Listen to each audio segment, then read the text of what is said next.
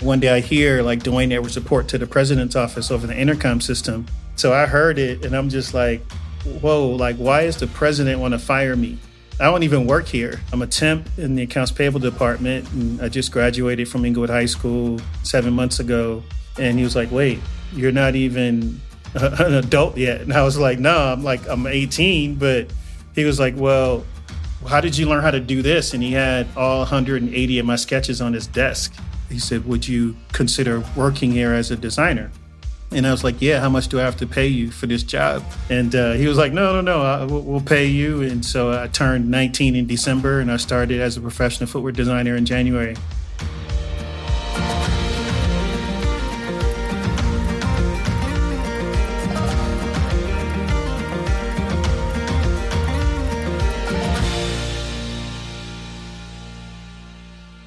Hi, folks. I'm Connor Gaughan, and welcome to Consensus in Conversation, a podcast where we're talking to the innovators, entrepreneurs, and thought leaders who are committed to building successful businesses that also build a better world. I want you to join me in a thought exercise.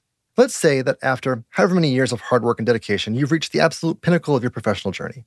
You climbed to the top of the ladder, won all the awards, achieved everything you've dreamed of achieving. What do you do next?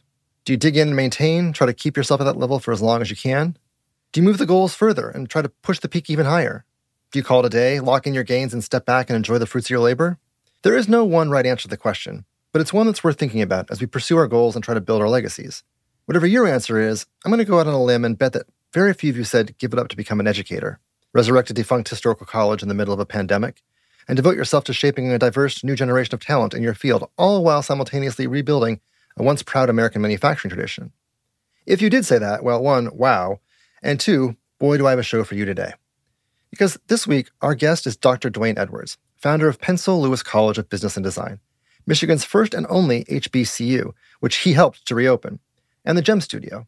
Now, not only has Dr. Edwards done all the things that I just mentioned, which would be a lifetime's worth of work for most of us, but he's also had an entire career as one of the top sneaker designers in the game, working as a senior designer for Nike and the design director for the Jordan brand. He's collaborated on signature shoes with some of the biggest names in sports and entertainment, from Tupac to Dr. Dre to Derek Jeter, and of course, the GOAT, Michael Jordan himself. He's a trailblazer for black designers in the footwear industry and a sneakerhead icon. And now he's blazing a new trail to help young, aspiring designers follow in his footsteps. His is an incredible story of perseverance, dedication, dreaming big, and giving back. And it's a true privilege to get to sit down and chat with him for a bit today. So let's get into it.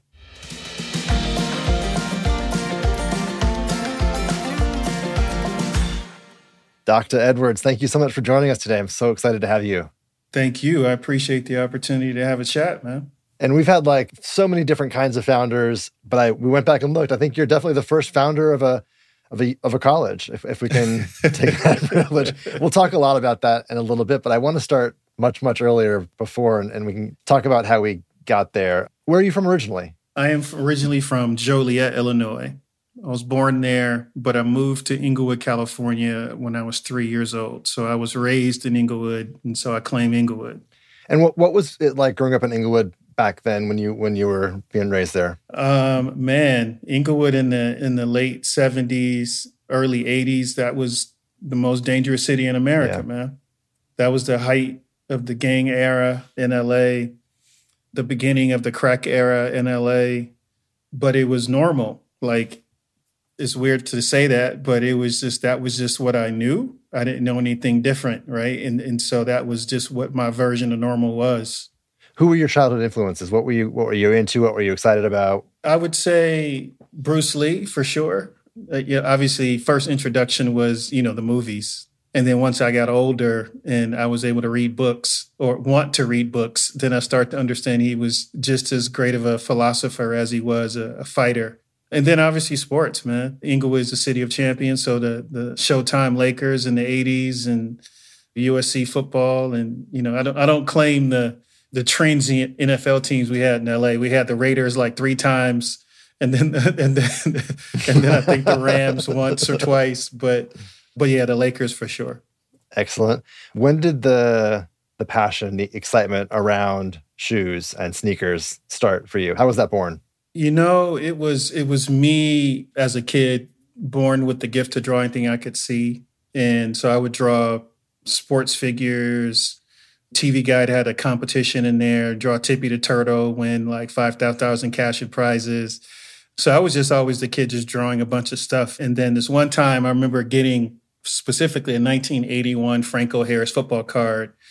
And that was one of the first times I saw his pony cleats. So normally, which is crazy to think about, like normally they would cut the athletes off at the knees, like so they would never show the whole athlete. And this time they had a they had the full view of Franco, and and so I started drawing the cleat, and it was difficult for me to to do it, and so I just got fixated on drawing the shoes, and so that was really now that was 81 so when i was 12 you know that's when i really started drawing shoes on my little 3x5 index cards. And what did your teachers think about that Well, I mean, you know, once I got into school and and you know, I should have been doing my math homework and should have been doing my other class work inside of class. I was drawing shoes every minute I got. And this one teacher, Mrs. Weathers, you know, she had made a deal with me after taking my shoes from me.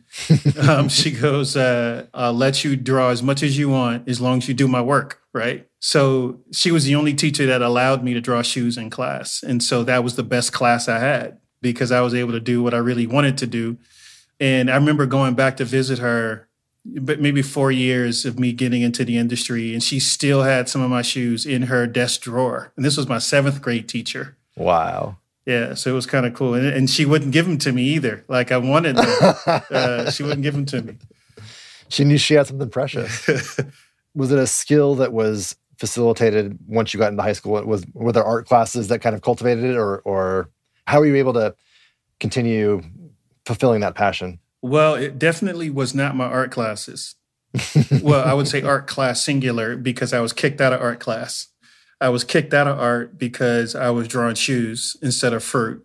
And my art teacher was pissed off. And, and so she stuck me in drafting as punishment. But it ended up being the most amazing gift I could have received because drafting is the complete opposite of art in the sense that it teaches you structure and discipline. It, it helps you create a, a, process. And I was able to marry that structure with raw ability. And that's where really, even to this day, how I function as a, as a designer is with that structure and openness at the same time. But what really, really, I think honed my addiction to sneakers was just wanting to have shoes that match my basketball uniform my school colors were green and white. You know, back in the 80s, you can get any color pair of Nikes you wanted as long as they were white and black and white, white and white silver. And so I would go to the shoe repair shop, get some green green shoe dye, and go to the hardware store, get some duct tape and an X-Acto blade, tape up my whole shoe, leave the swoosh there, dye it green, let it sit overnight, come to school with shoes no one's ever seen before. And, you know, once you get that first flow of compliments and stares, then you just wanted more and more and more. So that became my my thing in high school was customizing sneakers. Give us a little bit of sense of of what sneaker culture is, why it's important, how it's become such a, a critical part of, of cultural America.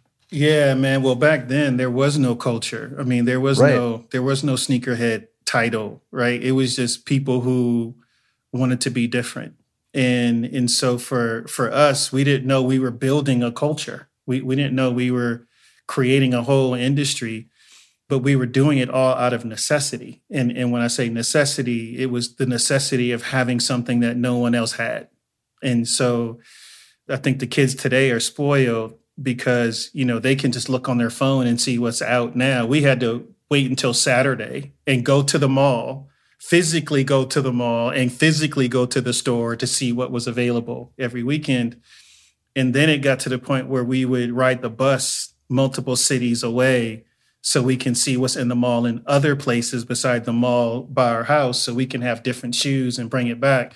So we we were constantly on what now kids call the hunt. Like we were on the hunt to find stuff that nobody else had that gave us street cred, right? And so that that became just kind of an addiction of of what I had to do to fulfill my my sneaker problem. And at that time, you know, growing up in in, in Inglewood, if you had something too good on, somebody want to take it from you, and and so. Uh, you you never wanted to hear two questions people would ask you. One is where'd you get those from, because you never want to tell anyone your secrets of where you, you know, where you shop. And then the other one is what size do you wear? Because that means they they sizing you up to see if they're gonna take your shoes or not. Having worked in the industry through the evolution and kind of the explosion of sneakerhead culture, I'm curious if you could like pinpoint when it became popularized, when the tipping point might have, or what, what catalyzed it. You know, it's it's I think it's different on different coasts. I would say for sure West Coast with Run DMC and, and Adidas, they made a song about it as a cultural reference, right? And then Adidas found out later. Like so they didn't they weren't paid to do that. They did it culturally to be relevant, to talk about their neighborhood and what they liked. And then the industry found out about it and embraced it as, oh, like this is a whole new thing that we didn't even think about because that was a performance basketball shoe. But it was worn with no laces from a style perspective. And so I think once the culture, the the kids start to see they can capitalize on it, then that's when it started to become a business. And then that's when it started to grow, right? And and then that's when, you know, our our two hour bus rides turned into calling your cousin in a, in a whole nother coast saying, Hey, what came out over there? Right. Can you ship it to me? Right. So that whole hunt just became national and then global. Yeah. And so you're smack dab in the middle of it, both geographically but also professionally. Let's let's tell that story. So you finish up high school, you pinpoint that intersection of of the structure that you learned from drafting with your natural creative abilities as kind of the marriage that really was a unique differentiator for you that really helped propel your skills and your career. Did you know at that time that that marriage existed? Could you feel as you were taking the drafting class, yeah, this is this is what's going to empower me to be a huge success here? Or was that no. is that more of a looking back you recognize no that? looking back completely. Yeah. I mean when you're a kid you don't think about the future man. I mean i was just enjoying the moment. Like it was just something that i naturally loved to do and, and i loved these two sides that i was being exposed to. Because i didn't know what design was. I knew what art was but i didn't know what design was. And so i was introduced to a whole new area that I didn't see myself necessarily fitting in because I didn't see anyone look like who looked like me who did it. I only saw athletes. I only saw entertainers. I only saw rappers. Like I only saw drug dealers. Like those are the levels of success that I had visibility to. And so I didn't see success as an entrepreneur or a designer or an artist. I wanted to do it, but I didn't know what that meant. So let's let's talk about the big break. You graduate and give us the story of your big break in the industry. so, uh, graduate high school, I stopped working at McDonald's finally, and uh, it was time to get a real job, and and didn't really have any skills besides a high school diploma. And so I decided to join this temp agency called uh, Robert Half and Accountemps. And uh, me and my best friend at the time, we we joined because his aunt worked there and so I got an assignment to, you know, file papers at a footwear company called LA Gear. And, you know, I'm like, hey, this is a footwear company. It's not Nike, but let me see if I can get a job here outside of filing papers in the accounts payable department, which is what my temp assignment was.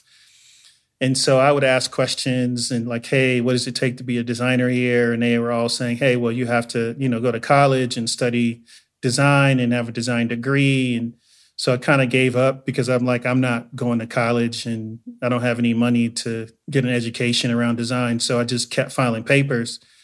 And about a month in, they wanted to improve the morale of the company. And so they put these wooden suggestion boxes in every department of the company. And they wanted the employees to speak to them, you know, about ways that they can be happier, things that can improve the company, and so, me as a not a full time employee, I couldn't really participate, but I was still drawing sneakers. And so, I started drawing my versions of what LA Gear shoes should look like. And um, one of the people I worked with was like, "Hey, you should you should put it in the box." And I'm like, "Well, it's not for me to do that." And they were like, "No, just do it." And, and so, I, every day, a new sketch in the box. For about six months, I did that. And one day, I hear like Dwayne Edwards report to the president's office over the intercom system this is in the late 80s so there was no email there was none of that right so if, if you wanted somebody everybody knew you were looking for somebody so i heard it and i'm just like whoa, like, why is the president want to fire me? I don't even work here. Like, why do you personally want to fire me?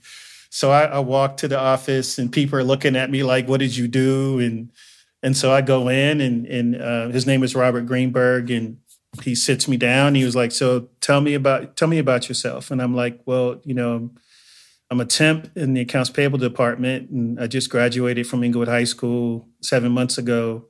And he was like, "Wait, you're not even an adult yet?" And I was like, "No, I'm like I'm 18." But he was like, "Well, how did you learn how to do this?" And he had all 180 of my sketches on his desk, and I was like, oh, I'm sorry, I didn't know you you got all of those. I was like, I, have been drawing shoes since I was 12, and I've always loved to draw. And I figured I can help you guys. If you guys wanted the idea, you can have it. And he was like, well, I, I like your ambition. And he said, uh, he said, would you consider working here as a designer? And I was like, yeah. How much do I have to pay you for this job? And uh, he was like, "No, no, no. I, we'll pay you, and you can start after the new year." And and so I turned 19 in December, and I started as a professional footwear designer in January of the following year. It's an incredible opportunity, and it seems like a snapshot of mentorship that perhaps you've carried with you as you've become a mentor to many. Tell us a little bit about the experience and impact of of having someone like that in leadership in a key role invest in you and take the time and effort to bring you along. Yeah, you know, he uh, so technically he did invest in me because he had to pay a thousand dollars to get me out of my temp contract, and so uh, I just wanted that was my first time having a a professional mentor, so I wanted to learn from him, and and so he was like, "All right, well, you know, in the new year, meet me, you know, early in the morning, and then we can talk." And um, and so I, I, get to work at 7 a.m. thinking I'm gonna beat him to work, and he's already there. And then the next day I get there at 6:45, he's already there. Next day 6:30, he's already there. 6 a.m. he's already there. And it, it wasn't until 5:30 in the morning that I beat him there. And so he's like, "Why are you here?" And I was like, "I was trying to see when do you get in and then I want to know what do you do when you get in this early? And so I started coming in when he came in at 5:30 in the morning and I would sit and watch him read industry information, current news. He would talk into his dictaphone to plan out his day and then he would walk around and see the office, see what's going on. So I learned a process of how to go about my day in a structured way. And then that carried over into how I designed in a very structured and organized, disciplined way. And then just the the fact that he he gave me that opportunity that he didn't have to.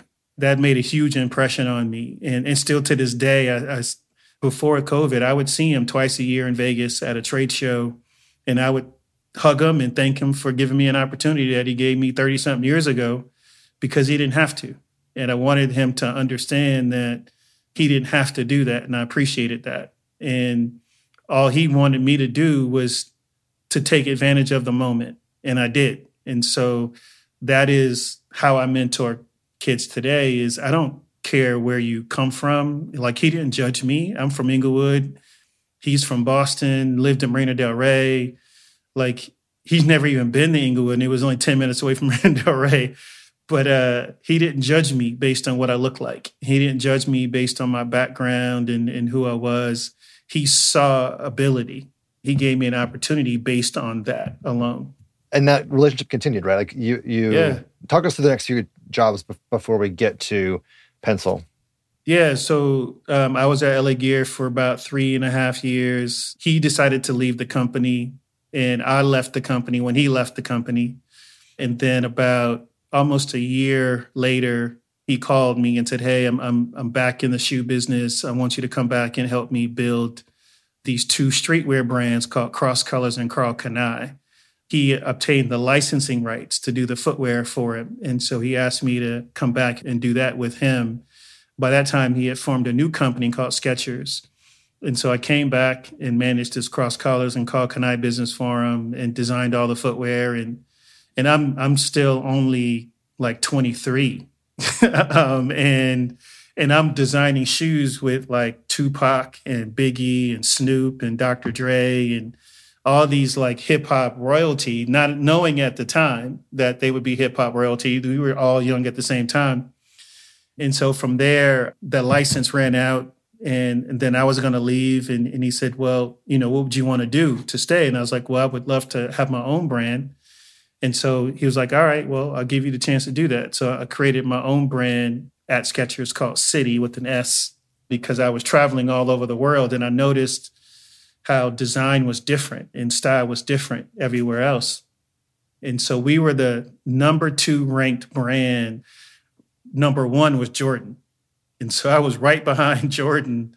And within nine months, um, Skechers was going public. And so when he was going public, you you had to divest of smaller things and get focused. So they divested of my brand. So I left the company and joined Nike. and and so when I left uh, Skechers, took some time off, joined Nike, and then I joined the Jordan brand about a year after that. What was it like walking into being in Portland, walking into Nike headquarters? How did that feel? Do you remember that that experience? Man, it's like Willy Wonka and the Chocolate Factory. Man, it's like, uh, but for sneakers, like it's it's Disneyland for sneakers. Uh, it's Disneyland for sports. You know, Portland and uh, and LA are completely different places.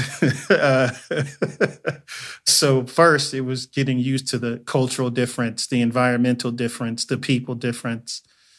But the sneaker piece was like universal, and so I was in heaven being able to see the shoes that I've loved as a consumer firsthand, how they're made and how they're designed was a dream come true. And then being able to work with Jordan honestly wasn't even a dream that I had. Like I didn't even think that was attainable. The Lakers, where the Lakers played, was in Inglewood, and they didn't have like strict security back in the 80s and early 90s. So, and because it was Hollywood, you know, people would leave the game at halftime or in the third quarter. So me and my friends would just hang out and wait for the door to open and just slide right on in to the door.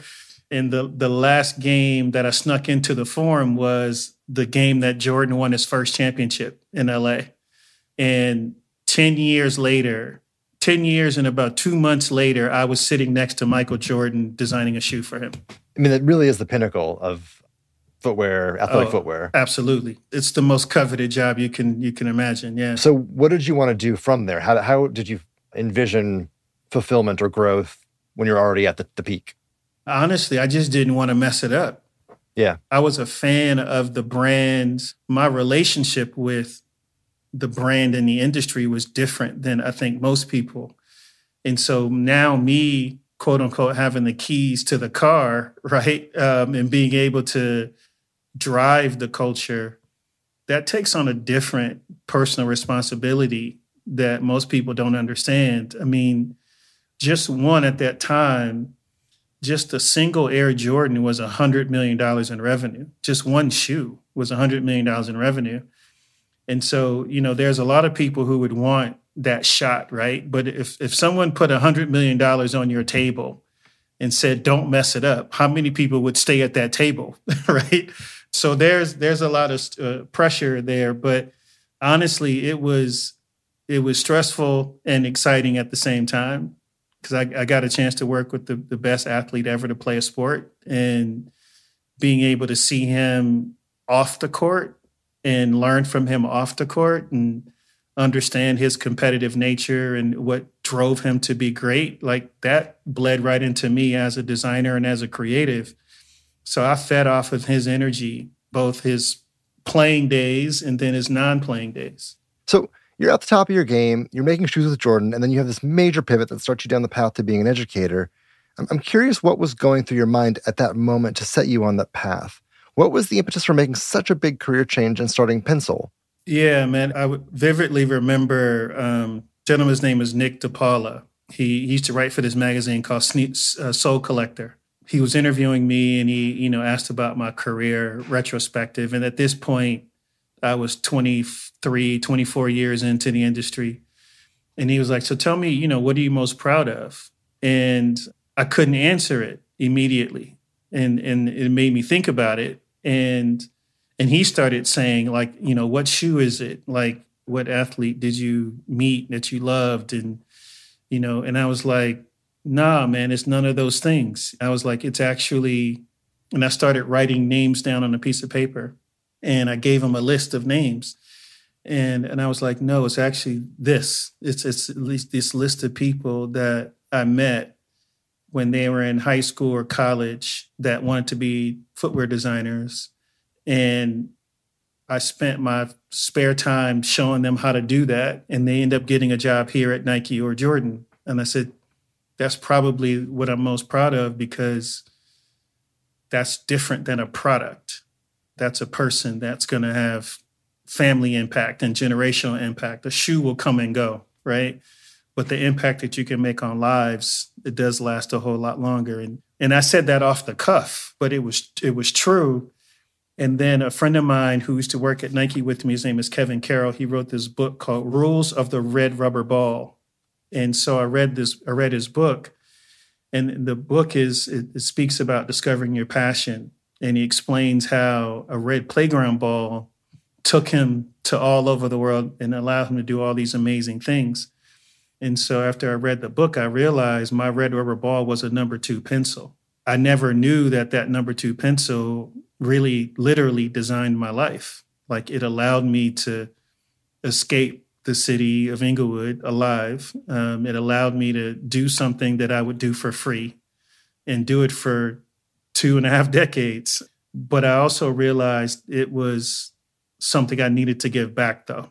I needed to give back everything that I learned to more people than what I put on that list. Number two pencil. Yep. Not a coincidence that you then created the Pensole Footwear Design Academy.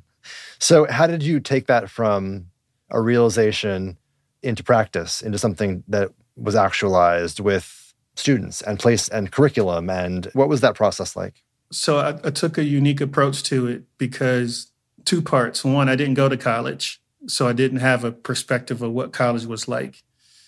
Two, I was a hiring manager for two decades. So I would see portfolios from kids graduating from these big design schools and I noticed how they weren't graduating with the skills that they needed to get a job.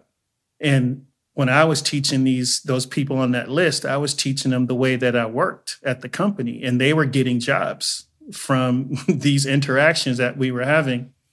And so um, I decided that I wanted to do that more, and and so I took my sabbatical from Jordan, and I said, "Hey, I'm going to take eight weeks off.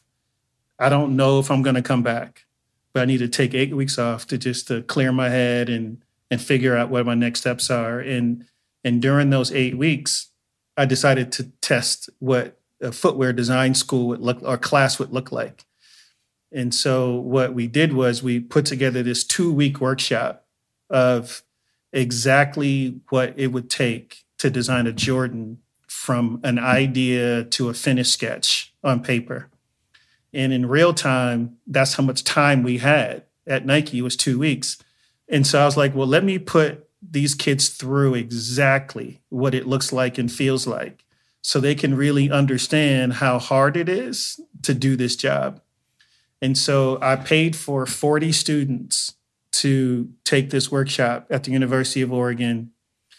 And 35 of those students are professional footwear designers to this day these kids worked 14 hours every day straight for 14 days because they absolutely loved they loved it.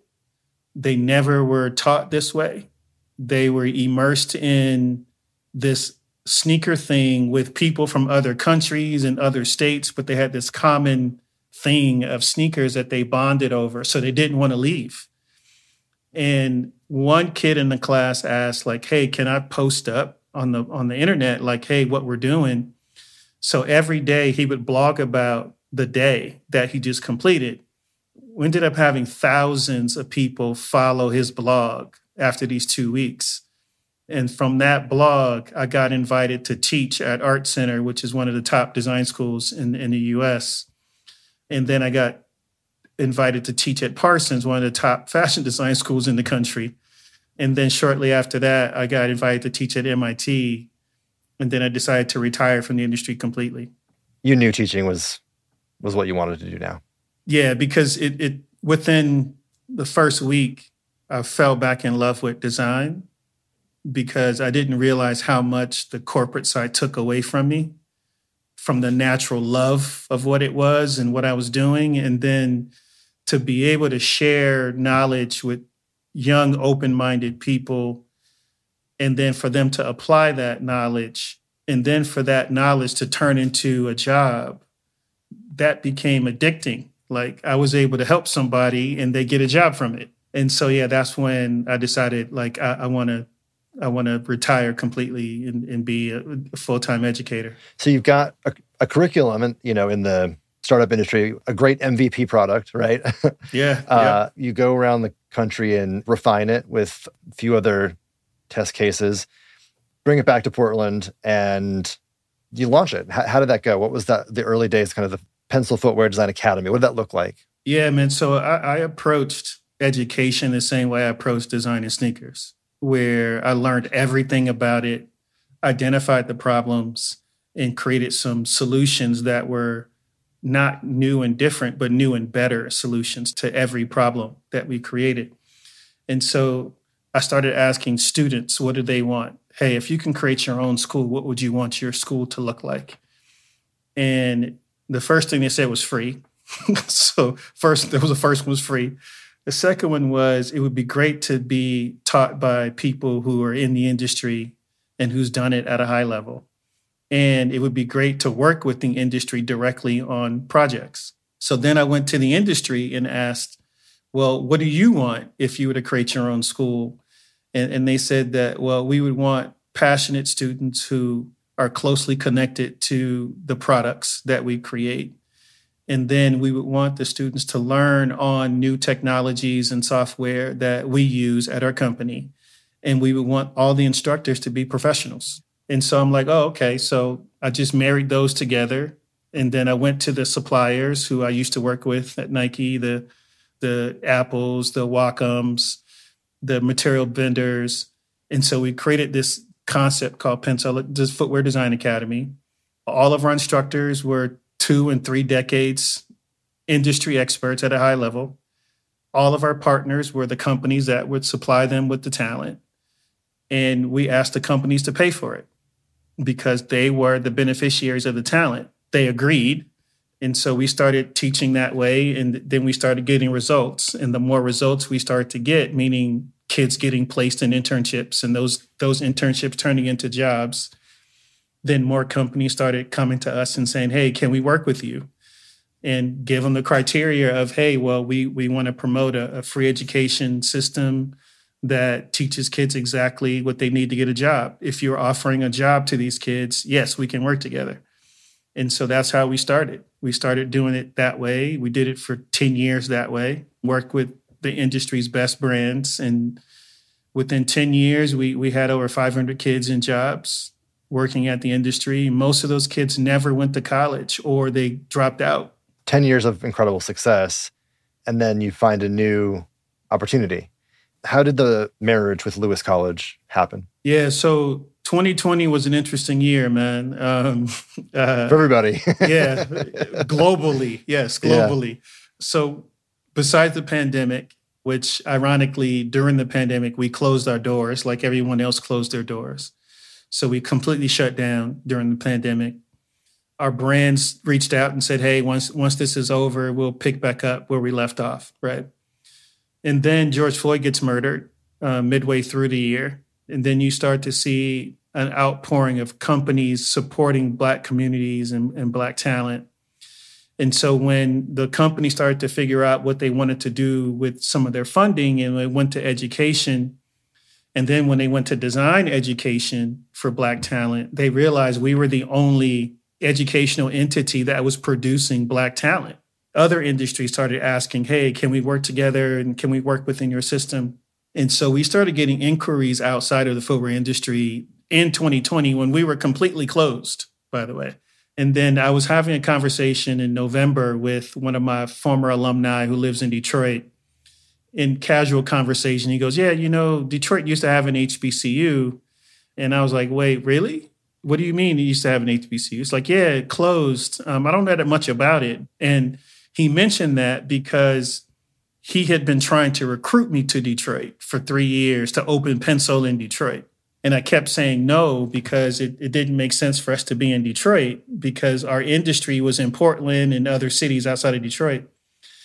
And so when he told me about Lewis College, I jumped online and, and read everything about Lewis College of Business and discovered the founder, Dr. Violet T. Lewis, and her amazing story of how this woman started a college with a $50 loan and borrowed typewriters in 1928, purely just to give women, Black women, a chance to learn the skills needed to work in an office. Like that was her pure foundational secretary school. It did so well in 1939. She moved to Detroit and did the same thing with Ford and GM and General Motors and some of the government agencies in, in, in town. They were all graduates of Lewis College and, and they were the first Black office employees. And this was in the 40s and 50s. And so the, the school thrived as a bit small business college here, and, and then it, it, it closed in 2013, I believe. So I'm I'm reading all this online and then in one of the articles, the family is quoted saying they've tried to bring the college back, but few attempts didn't pan out. So I'm I'm digging and, and I see they started selling all the assets. And so they put the campus up for sale. And so I see the realtor's name and phone number on the picture. So I call the realtor and like, hey, you know, is this building still for sale? And he was like, no, I, we just sold it like two weeks ago. And I was like, dang. I said, well, I was like, Do you have any way of connecting with the family? And, and so he introduced me to the family. So I talked to the family. I fly out to Detroit and I mentioned to them, is like, Hey, have you guys ever thought about reopening the school? Are you still interested? Because I would love to talk to you about reopening the school, but I would want to add design to it. And they didn't know too much about the design industry. And they were like, Well, we would love to consider it, but we really don't want to be involved as much as we were because it was a family run school. So I acquired the college from them and merged it with my academy, moved everything from Portland to Detroit, and reopened the college as Pensole Lewis College of Business and Design. And we had to file two state bills to get the college reopened and we got the official clearance to reopen in December of 21. So we got reinstated as Michigan's lone HBCU in December of 21. And then we officially reopened in May of 22. There's so much that's incredible in that whole story. Literally have goosebumps. Um, so that gets us to today, more or less. You have a bunch of amazing projects, but one that you guys talk a lot about is your um, Gem Studio, because that seems like it's somewhat foundational to the new Pensole 2.0, your your new life in Detroit. How did that come about? Yeah, so the so the college is built off of three pillars: the business pillar, the design pillar, and the manufacturing pillar. And so on the manufacturing side of it, we want to be able to help students understand the whole process from business to retail. And in order for us to do that, we needed to build a factory so we can show the manufacturing process. Also in 2020, we started having conversations with retailers about standing up a footwear factory because there was a lack of Black owned footwear companies in the United States. Um, so, in partnership with DSW, we opened the first Black owned footwear factory, and it's called JEMS, J E M E S. And it's actually an acronym for this amazing gentleman by the name of Jan Ernst Matzeliger, who in 1883 revolutionized the footwear industry with his invention of the lasting machine. So a lasting machine is, is fundamentally the way that you would cement an upper and a bottom together. In the 1800s, you could only do 50 pairs a day. And so Jan knew there was a faster way of doing it and a better way. So it took him four and a half years to create a machine that increased it to 700 pairs a day. And, you know, he had no formal education. He was just a genius and a cobbler. And his one invention revolutionized the industry. And, and so I was made aware of John about two decades ago, but no one ever really heard about him. And so I was like, we, we have to honor this man who changed the footwear industry. So that's where JEMS comes from. How many cobbler manufacturing facilities are there in America in general? It has to be one of the few that's you know. So we're the only black owned one but there's probably 30 footwear manufacturing pl- spots in the us roughly somewhere around there. And not that many are on the athletic side. So we're on the athletic and the lifestyle side. But the, the whole point of it is for us to to bring back us shoemaking. Also give you know young folks a chance to have their own business and have their own footwear company but also really teach them the business so they understand that it is a business. It's not just, hey, I have this idea for a shoe. You need to have a business, not just an idea, because you're going to have to have multiple ideas instead of just one. A lot of what you've talked about and done, I think, reinforces an element of, of what we would consider sustainability, broadly speaking, which is around the uh, human sustainability, the sustainability of, of the workforce, of of social sustainability. I'm curious how you think about sustainability in the industry and how you might consider yourself a champion in some ways that are not traditional ways of defining it. But how would you look at how you guys have helped reinforce or grow or expand an industry in good ways? Yeah, I mean, I, w- I would say a couple ways. One, we're trying to get trying to get people employed in the industry who genuinely love the industry who want to see it grow and, and want to see it grow into something that they could be proud of instead of it just being a job, so to speak. And then we're also teaching them in a way to understand how to be a better professional and a better person. Because, you know, designers have always had a, a stigma of being arrogant and conceited and hot headed and, you know, stubborn and all these things and all of it's true. Um, but but it's it's how do you understand you could be exceptional at what you do and a good person, exceptional at what you can do and a and a great professional, right? So we're, we're we're really trying to make sure people are employed who actually really are good people and who want to grow and do something impactful into the industry. And that also trickles into the design side of it as well is is create with a reason for creating. Don't create just because you think it looks good. Have a reason for what you create. Have a process that you can be proud of and share so people can understand this is how you've got to your solutions so you can explain yourself properly. So we're, we're just really trying to look at, take a holistic view of product creation and, and including people into that process. You were most certainly one of the first and, and certainly high profile black designers of footwear at kind of the highest levels in at Nike. And and you've made a point of you know through the academy and, and now the college diversity is important. And, and I'm curious if you can talk about that. Why do we I mean I, I think we all recognize the importance of it but it's not always as easy for everyone to articulate why that matters so much. Yeah so I, I look at it two ways.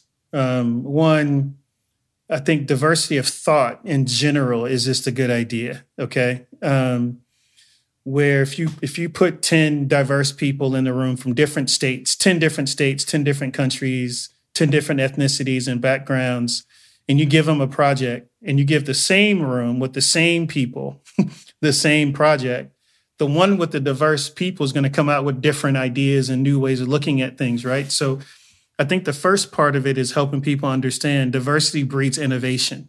The second part of it is it's more of a, I think, an accountability perspective. So I, I think that if you're if you have a company that markets towards a diverse customer and you specifically make money off a diverse customer intentionally, I think you have an obligation to have a diverse workforce because it's you can't just put a black face in your advertising and marketing and you get all these all this funding from this demographic but yet you don't employ that demographic. I, I think that's a hypocritical approach to capitalism. We're just trying to make sure that those brands who value and rely on and see their customers as diverse customers that you complete the cycle in the thought process if this is who you want to represent your company, they should not only represent your company in advertising and marketing, they should also be employed in your company as well. Right. Are there any students that you just will never forget? Students that uh, whose stories you want you'd want to spotlight? There's this one kid I know that his friends sold their sneaker collection to raise money for him to come to Portland to be a part of one of our programs because he didn't have enough money to get there. We've had a student from Korea learn English just to get into one of our programs. We've had kids that have given up full time jobs to come into our programs. Kids that were part of our programs that slept in their car or had trouble eating for a period of time, but never said anything, right? But just those stories of, of determination, of, of people who were just determined to take advantage of an opportunity. Those are the kids that we want to reach, is those who have that inner passion and that inner drive to be great. And then give them a place to stay, right? and, give them some food to eat. But that's the one thing that we can't teach. Like, we can't teach passion. Like, we can help you get better at design and better at things, but that internal will to want to do something great, that's hard to get out of people. I think a percentage of it you're born with, and the other part that you acquire by being around like minded people. So for us, a lot of it is really how do we test people how bad they want an opportunity? And, and we do that with the workload. And, you know, it's not easy working with us because we put a lot of work on you the same way a company will put a lot of work on you. Yeah. You've had two chapters, certainly both connected and both with incredible success. As you think about the aggregate of your career right now, do you have a thought as to what you hope your legacy really ends up being? The people, the lives that we were able to impact, but the lives that they were able to impact. So it's not only the people that we were able to bring in as a student that has gone on to get jobs and, and fulfill their dreams, but who did they bring along with them? and then did they also put that on the people that they help right? And so it's like being able to create this this legacy upon legacy upon legacy upon legacy. That's when it works. When when it just stops at one generation then it helps but it doesn't really help. And and so a big part of what we do is we ask all of our students to if we agreed to mentor you, you need to mentor two and you need to put that on the next person the next person next person right so it's it's it's really hoping that that lineage of mentorship continues. I love one of your quotes I've read a couple times. I think you mentioned it once before as well. That at that pivot point between design, the design world, and the education world, you had a moment of clarity, and you put it so profoundly that you really hope that by the end of your career, people forgot that you were a shoe designer. Yeah, that's the goal, man. Yeah. What a profound way to think about it. What a and it's a I think challenge for everyone who kind of defines themselves as their job as part of their identity, like to take a step back and think about what does that actually mean for society broadly? How, how can I extrapolate from what I am as a career person to what I can bring to the world? I have often asked folks I've interviewed if uh, the young version of you could see what you were doing today, what, what do you think they would say? And I know you've actually gone through this thought exercise already.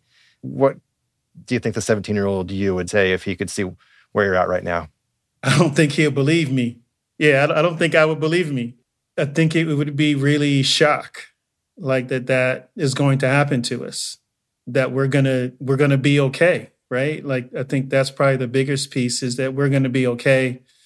We're gonna be able to have a family and provide for our family and and then oh by the way do some really cool stuff along the way and meet some really amazing people along the way and have as many shoes as I ever could ever want in my lifetime uh, along the way. But uh, probably the biggest piece is that we're going to be okay. We'll put the uh, the letter that you wrote yourself, the wrote to yourself, younger self, into the show notes for folks to read when this is out. But I'm curious if you look back at that, if there's any parts that you love or think are more inspiring. I just I thought the whole thing was incredibly powerful. I'm curious if, as you look look back at it, what stands out. It's it's interesting. I know when I was writing it, as I was writing it, I was able to find these little markers that was reminding me that I was on the right path of where I was going or where I should be going, right? But I, I think maybe probably the more serendipity part of that letter is the footlocker equation of me as a young sneakerhead that it wasn't a term yet. Just my goal was just to get a job at Footlocker, man. Like that was the pinnacle for me was getting a job at Footlocker. And and when I was not able to do that, but then yet after the last rejection a year later, I had a shoe in Footlocker. Like I, I couldn't have predicted that would happen. And then come full circle, they become not only my career partner, but then now my education partner to actually now pave the way for future versions of me. So what we're doing today with Footlocker is providing 17 year old kids a pathway into this industry. But the full circle moment is they're paying me to do what I wish I was able to do when I was 17 years old.